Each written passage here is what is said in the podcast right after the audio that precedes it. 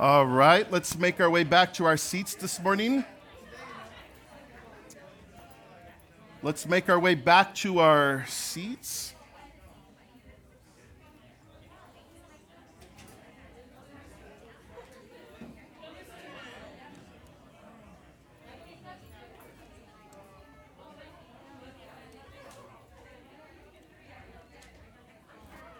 All right. Well, we're going to spend um, just a few more minutes together um, as a part of our service. I don't know about you, but I was sitting there like, um, I think that's all the Bible study we needed this morning. So that was definitely, um, it was definitely a good word. And it was definitely, it's interesting. It was a good perspective, I believe, for us to have. For us to view um, this place, this season that the Lord is having us go into. Just that the Lord would use this place, this place that wherever, wherever, where all the other businesses around us are office spaces, this place that the Lord uh, calls a church. It's good to have that perspective. And so thank you, Pastor Rob. Um, if I'm ever gone on a Sunday, I think you guys want them back, right? So, yeah. All right. So I think I'm going to take next week off. So um, come back. Um, real quick, those of you that are looking for or, you know, when, when you're a part of Calvary Chapel, looking for that, what, what really is our gold standard, which or what we're known for, which is expository teaching. Uh, just want to let you guys know that next Sunday morning, we're going to head back to um, Second Samuel. And pick up where we left off uh, several weeks ago. But this morning, just real quickly, if you have your Bibles, would you go with me over to First John chapter one? First John chapter one. And then also, would you leave something over in Ecclesiastes chapter four? First John chapter one and Ecclesiastes chapter four. All right. This morning, I want to prove to you guys that God answers prayer. Okay? I mean, I have literal proof for you guys that God takes your prayers and He answers them. You know, some of you guys might, you know, you hear studies about God answers prayers or whatever, but I have evidence. I have proof that God answers prayers. And this is why I know that there have been times where some of you have been here, been in church, been in service, and you've prayed a prayer that sounds something like this. Lord, help Randolph not to go long this morning. Help Randolph to keep it short this morning. Amen. Let me tell you this morning, because of everything going on, the Lord is going to answer your prayer. So I have evidence, okay? Or I could be a liar and go for an hour. I know you never know, but I just really, um, since time doesn't allow us this morning to teach a full message, I want to revisit our theme from last week and offer up a word of encouragement to you guys. If you were with us last Sunday morning, we were in First John chapter one, taking a look at what true fellowship is and what true fellowship is not. We mentioned last week that this word fellowship is used there in First John chapter one four times. Would you go with me over there very quickly? First John chapter one. And I want you guys to notice that two times this word fellowship is used to describe our relationship with others. Take a look at verse three with me. It says, that which we've seen and heard and we declare to you, that you also may have fellowship with us. And so God's word is very clear that this word fellowship has to do with our relationship with other people, with other Christians. Jump with me over to verse seven this morning. It says, if we walk in the light as He's in the light, we have fellowship with who? With one another. And so two times here in First John chapter one, we see that this word fellowship is used to describe our relationship with others. Now, I mentioned the word fellowship was used four times here in chapter one. That's because the other two times that this word fellowship is used here in chapter one, it's used to describe our relationship or our fellowship with God. To take a look at the end of verse three with me very quickly, it says, truly our fellowship is with the Father and with his Son, Jesus Christ. Now jump with me to verse six this morning. It says, if we say that we have fellowship with him, with God, and walk in darkness, we lie and do not practice the truth. So we see that God's word is very clear that this word fellowship not only has to do with each other, which is how we typically use the word or how we typically see fellowship, we see that God's word is very clear that you and I, we have fellowship with God. Now, what does this word fellowship mean? If you're taking notes this morning, would you write this down very quickly? In the Greek, this word fellowship, it's the word koinonia, which we've all heard before. And it speaks of communion, partnership, or sharing in. So according to our text, if you're taking notes, maybe you want to write this down, a Christian is called to experience fellowship or communion or the sharing of life together with other Christians. But secondly, a Christian, a believer, a follower of Christ is first and foremost created to be in communion and to share in a life and in eternal life with God. I think it's important to note this morning that fellowship with God will always supersede our fellowship with others. If there was some sort of fellowship pecking order, it's always my fellowship with God which lays the foundation for my fellowship with others. This is what I'm trying to say this morning. The ultimate partnership, or the one that I must be doing life with first, needs to always be Jesus. Jesus. You see, we always hear Christians talk about, oh, I'm looking for fellowship, or I'm a part of this fellowship. But the fellowship must start. The communion, the partnership, whatever you want to refer to it as, the sharing in must start first with Jesus. Look at the end of verse three. John writes, truly our fellowship, truly our partnership, truly our union, truly our togetherness, our sharing in life, he says it's with the Father and with his Son, Jesus Christ. Before I can expect to find true fellowship, or before I can expect to do life, which is, you know, kind of a very Christian thing to say, right? I want to do life with other people. Before I can find true fellowship or do life with others, I must be in relationship with the one, listen, that the Bible refers to as the word of life.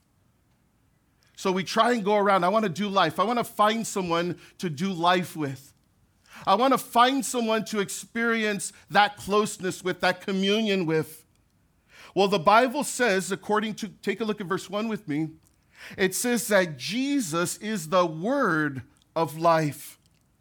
And then in verse two, it says, Jesus, the one who is the life, was manifested. And then in verse two, it says, we declare to you that eternal life, which was with the Father and was manifested to us. I don't know if you get the point this morning, but I hope you do.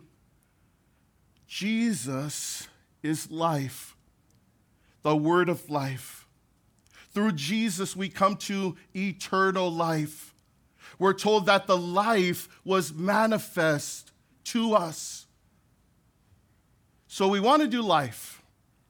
We want to find somewhere to go or find someone with whom I can do life with. Give me your eye for a moment, church. I would encourage you. Doing life only starts with doing life with Jesus. You see, doing life in any other situation, doing life in any other circumstance, trying to do life apart from the word of life, it's just a bowling league. That's just your swim team or your little league. I mean, we get into these groups and we're like, we're doing life. But take away Jesus from it, you're nothing more than beer buddies or bar buddies or whatever you want to refer to it as. Jesus. Jesus is the one that we are first and foremost called to do life with. Now, as we try to do life together, one of the things that I see, and I believe that sometimes can become a danger, is that our in, in our attempt to do life with other people and, and be in fellowship with other people, sometimes we forget or we neglect our personal time with the Lord, to do life with Jesus, to do life with the word of life. What John is saying here is he's saying true fellowship is with God the Father and his Son, Jesus Christ. So maybe you come to church, or maybe you heard about our dedication service, or maybe someone invited you. And maybe the thought was, the mentality was, man, that's great. I need some place to find fellowship.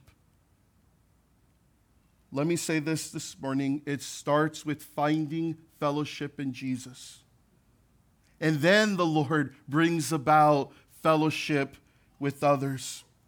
When I was fourteen years old, I experienced true fellowship for the first time. Prior to my freshman year in high school, church, God, Jesus was about showing up to a building once a week. And when I got to that building, I would stand up, kneel down, I'd say a few prayers, I'd sit down, I'd put in my religious time. I went through the religious duty. I went through the religious motions. And right about fourteen years old, I remember leaving church. I, I was okay with it up to that point, going through the routine and not thinking about it at all. But around fourteen, I remember leaving church so frustrated. I remember I would go and think there has to be something more than just showing up. I would look at my dad's life, and, and one of the things about my dad is he was a heavy alcoholic. And so I remember my dad being home, and you know, and he was, he was, he wasn't life of the party alcoholic. He was aggressive, mean, let's fight alcoholic, abusive alcoholic. I love my dad, by the way. So I'm, I'm just sharing this as part of my, part of my story. But I remember looking at him, and I remember having this mentality growing up that as long as we showed up for that one hour on Sunday, it didn't matter how you lived the rest of the week. I mean, some of us have been through that life, right? As long as you show up on Sunday, as long as you go through the routine. But I remember watching my dad and thinking to myself, this doesn't make sense. As long as we show up for this one hour every Sunday, our Monday through Friday, our Monday through Saturday could look like we're going to hell. It could look like just chaotic and full of rage and anger, and it just, it didn't make sense. We used to live two houses down from the church that we attended. And I remember after service, or after that morning time of going to church, the priest would come to our house. Around one o'clock, church was over, and the priest would drink with my dad in the front yard. They would pop a couple beers together, and I remember looking at this guy who represented God to me, this guy who represented religion to me, and I remember looking and, and just having such a hatred toward him. You're endorsing, you're supporting, you're engaging with the very thing that I hate about my dad. I love everything else about the man, and I desire nothing but a relationship with this man. But the one thing that I hate about him, the guy who represented God, he's in the front yard doing that. And I knew by Sunday night, what got the ball rolling with the man of God would eventually lead to rage and anger and possibly me having to go in the room because my dad and my mom were going to, my, he was going to be a little aggressive with her, and he didn't want us to see it. And so there I was, fourteen years old now, just almost anti-church, anti-God, just bitter, knowing in my heart that showing up to church once a week and putting in my dues wasn't what this whole God religion thing is all about. And so I went on a search. And eventually that search led me to Calvary Chapel South Bay in the youth ministry. And when I was there, for the first time, Bible study, church, whatever you want to refer to this as, for the first time for me, it didn't sound like a bunch of sit down, stand up, and then the Spirit, and and and and then on top of that, my dad would also take me to Spanish service every once in a while. So I really was not getting anything out of going. But for the first time, the Word of God was communicated to me in a way in which I understood. And for the first time, the gospel was presented to me, and Jesus, who is the Word of life, Jesus, the one who is eternal life, my salvation. The message was taught to me clearly, and I came to know Christ as my Savior. The reason I'm sharing that with you guys this morning was because prior to that moment, I had good church attendance. Prior to that moment, I had church friends. Prior to that moment, I participated in the church sacraments and went through all the religious routines. And yet I had been missing out on what true fellowship is, which was fellowship with God. I had been going through religion. And for the first time, someone presented to me in a way that was clear, in a way that was concise, in a way that was articulate. Someone presented to me that the Lord loved me, that he came and dwelt among us as a man and gave his life for me. And it was presented to me that he desires relationship with me. And that's what I'm talking about this morning. For the first time at fourteen years old, I entered into fellowship with God, a relationship with him. And the reason I share that with you guys is because that fellowship, my fellowship with God, laid the foundation for every other relationship or fellowship that would come into my life after. Before that point, I thought, man, I had good relationships. And yet the Lord showed me it wasn't until I came into fellowship with him that I could experience true fellowship with others. Let me say this this morning. Would you give me your eye for a moment, church? My prayer for this place, my prayer for us going forward, is yes, that you would come and find family, like the flyer said. My prayer is that as you come, that you would find your group, your community, your life, people do. I mean, I, I pray you would find all that, yes. But first and foremost, I pray that the thing that would drive us, I pray that the thing that would motivate us, I pray that the thing when we wake up on Sunday morning and say, man, I'm going to church, I pray that it would always be that the excitement would always be not about the building, not about who we get to see, not about if my friends are going to be there, not about, oh, is Pastor Rob the guest speaker? Prayerfully he is. Or whatever it might be, I pray that it, the, the excitement, the joy would always be fellowship with Christ. And then everything else is just a cherry on top. All the other things are just all the fixings along the side. But that the thing that I would hunger for, what I would desire most about coming to church, would be fellowship with God. through praising him through a lyric and a song, through sitting and receiving clear biblical teaching, or the word that Pastor Rob used, instruction.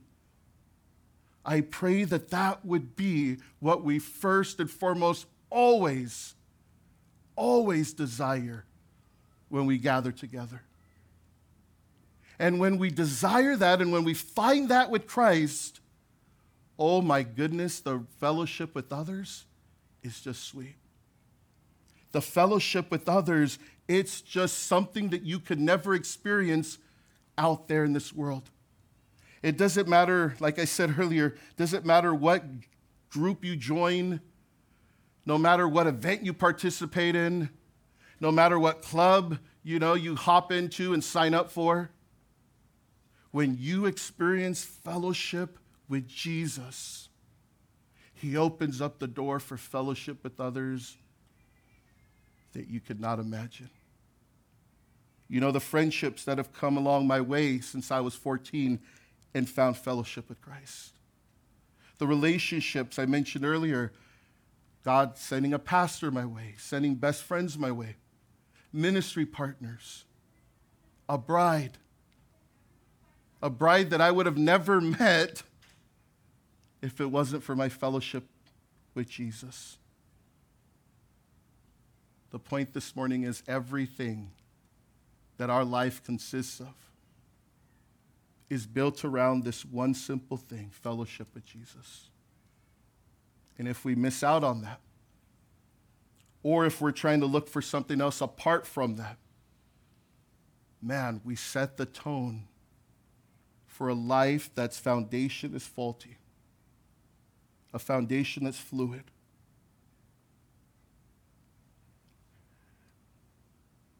Let me say this this morning. It leads me to one more thought. Fellowship, koinonia, has always been a biblical theme. And I know that some of us here this morning so desire it, so crave it. I mentioned a moment ago this word fellowship, koinonia. It's almost become a buzzword in Christianity. I feel like there's so many Christians who are on a search for fellowship, search on, on a search for community, on a search for a group of people to do life with. So as Christians, we bounce from friend group to friend group, trying to find it. We bounce from one home fellowship and tend to, and attend a different home fellowship, trying to find it. We bounce from one Christian circle to another Christian circle, all in search of, is there anyone out there for me to do life with? I pray that through our ministry, I pray that even through this church, that the Lord would provide, the Lord would open the door for you to find community, if that's what your heart desires. I pray that through our church, through our ministry, God would open up the door for you to find that life group, if that's what's in your heart. I pray that God would open up the door and flood into your life those people that you so desperately desire to find koinonia with. But let me say this this morning, without each member of the group, also in fellowship with God, a life group or a community group is no different than a social group. Take away Jesus out of the group, and it's nothing more than a group. You see, Christ has to be the center of the life group, or it's just a group. I want to finish this morning in Ecclesiastes chapter four. I pray you're there. Ecclesiastes chapter four. And I want to spend our last few moments together talking about the benefits of finding fellowship with God, and God leading us to find true fellowship with others. As most of us know, Ecclesiastes is written by Solomon. Solomon had begun to see everything, the one who, Solomon, the guy who had experienced everything there was in life to experience. everything was before him and everything was at his disposal, he'd begin to have this feeling that there was nothing for him left in life. Once you're at the top, once you have it all, is there anything beyond that? And in verse seven here in Ecclesiastes chapter four, he says he sees a man. He says in verse seven, again I saw something meaningless under the sun. Verse eight, there was a man all alone. He had neither son nor brother. There was no end to his toil. Yet his eyes were not content with his wealth. For whom am I toiling, he asked, and why am I depriving myself of enjoyment? This too is meaningless, a miserable business. So Solomon sees this man. This man's alone. This man is living his life like he's living on an island apart from everyone else. We're told that he doesn't have family. He says that he neither has son nor brother. We see that the only thing he has going on in his life, we're told that there's no end to his toil. His life is consumed in work. We're also told that his eyes were not content with his wealth, and so along the way, his work has provided great wealth for him. Wealth that would satisfy just about any man, and yet for this particular man, it did not satisfy. We're told that he finally asked the question, why am I doing this? Why do I wake up every morning? For why do I exist? Specifically, his question was, for whom am I toiling? If today's my last day, I have no brother, I have no son, I have no friends. I have no fellowship. I have no one to leave this to. He asks another question. He says in verse eight, why am I depriving myself of enjoyment? I work so hard to build that I do not get to enjoy life. I do not get to enjoy the companionship that comes with life. I do not get to enjoy the bond that comes through family, through blood. He came to a point in his life where he says, man, the life, notice at the end of verse eight, the life that I'm living, this too is meaningless.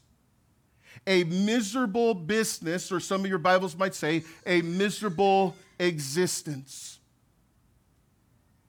Now, let me say this to us this morning. Some of us are here, and some of us may even possibly relate with this man.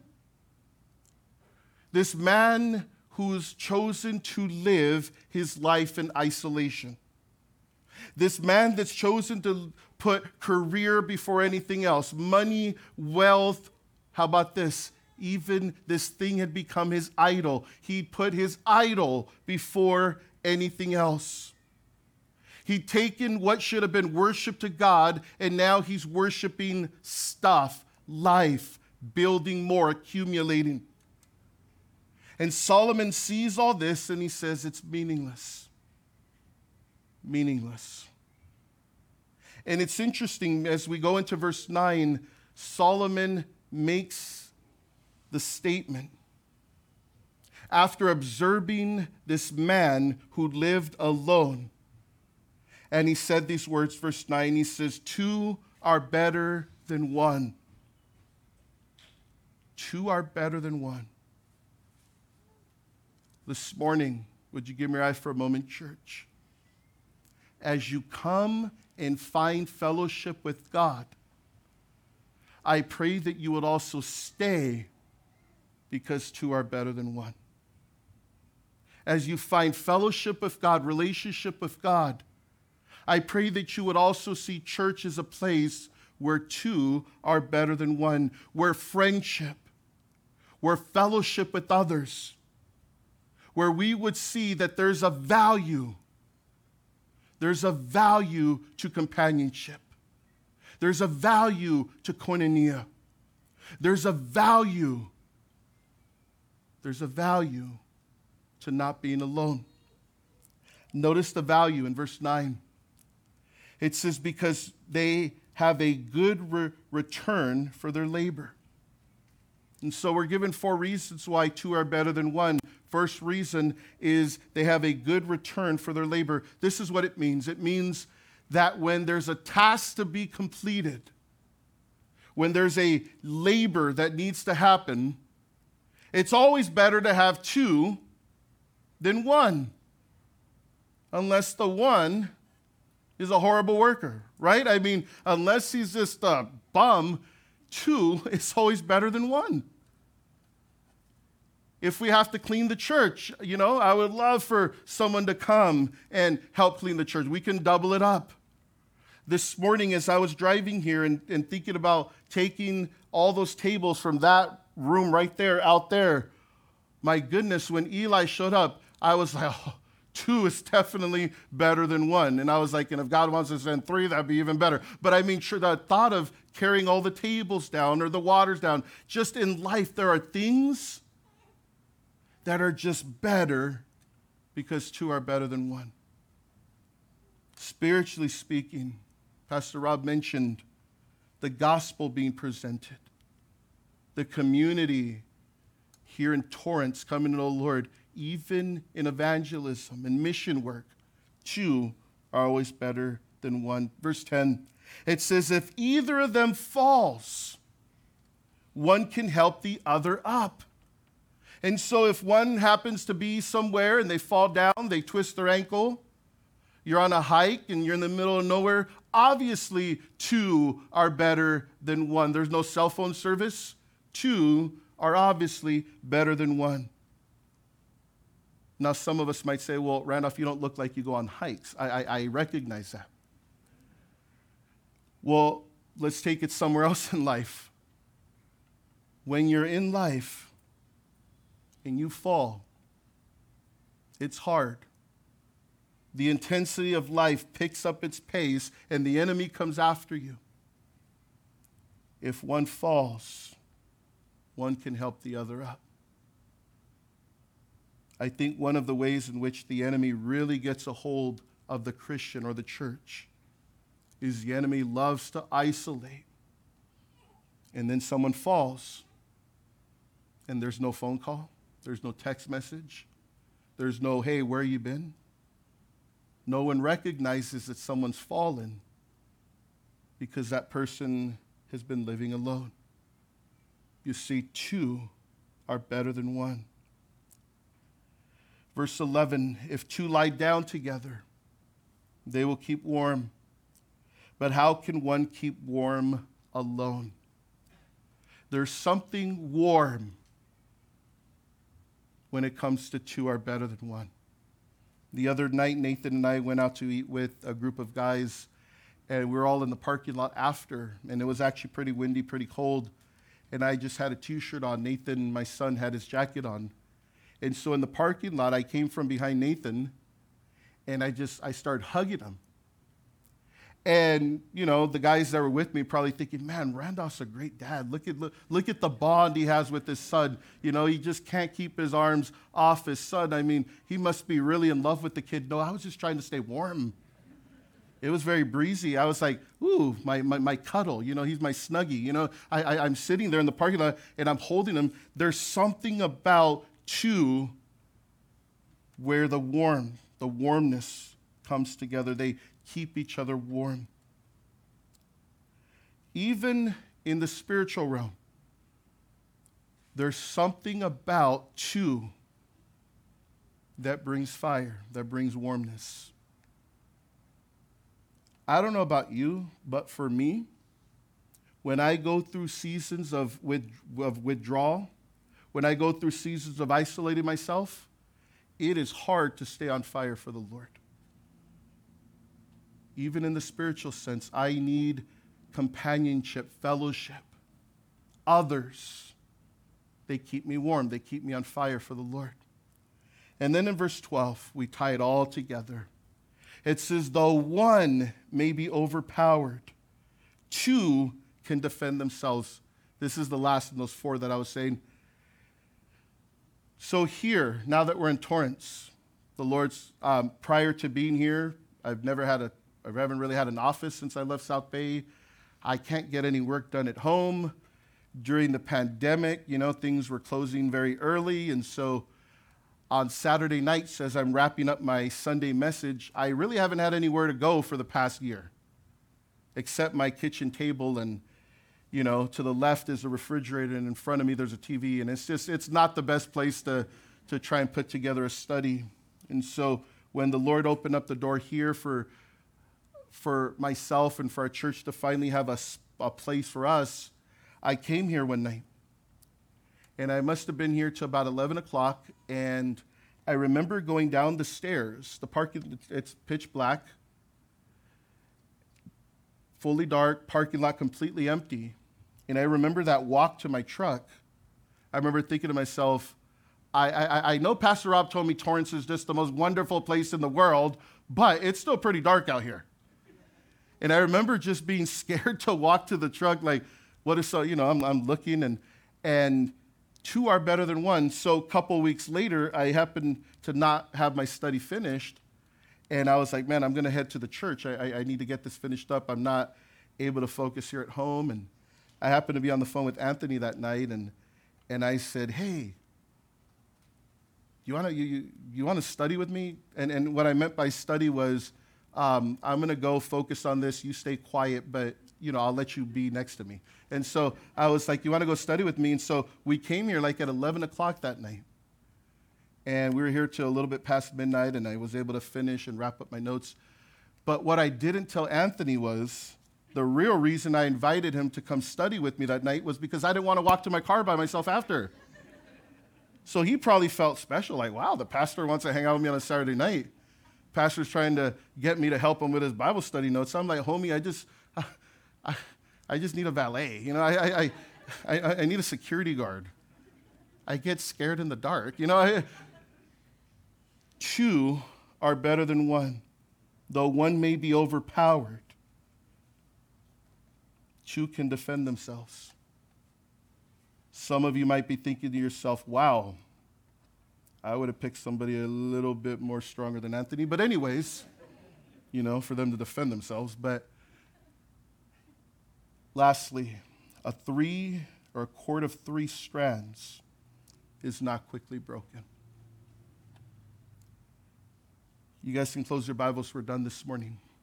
A cord of three strands is not quickly broken. A lot of people use this for their wedding, you know, they have their little handouts. Uh, you know, I think Christine and I, this was our theme verse for our wedding. But the reality is, picture it like this. Two are better than one. And when you put the Lord in there to make a cord, a, a strand of three, it's even stronger. It's not broken.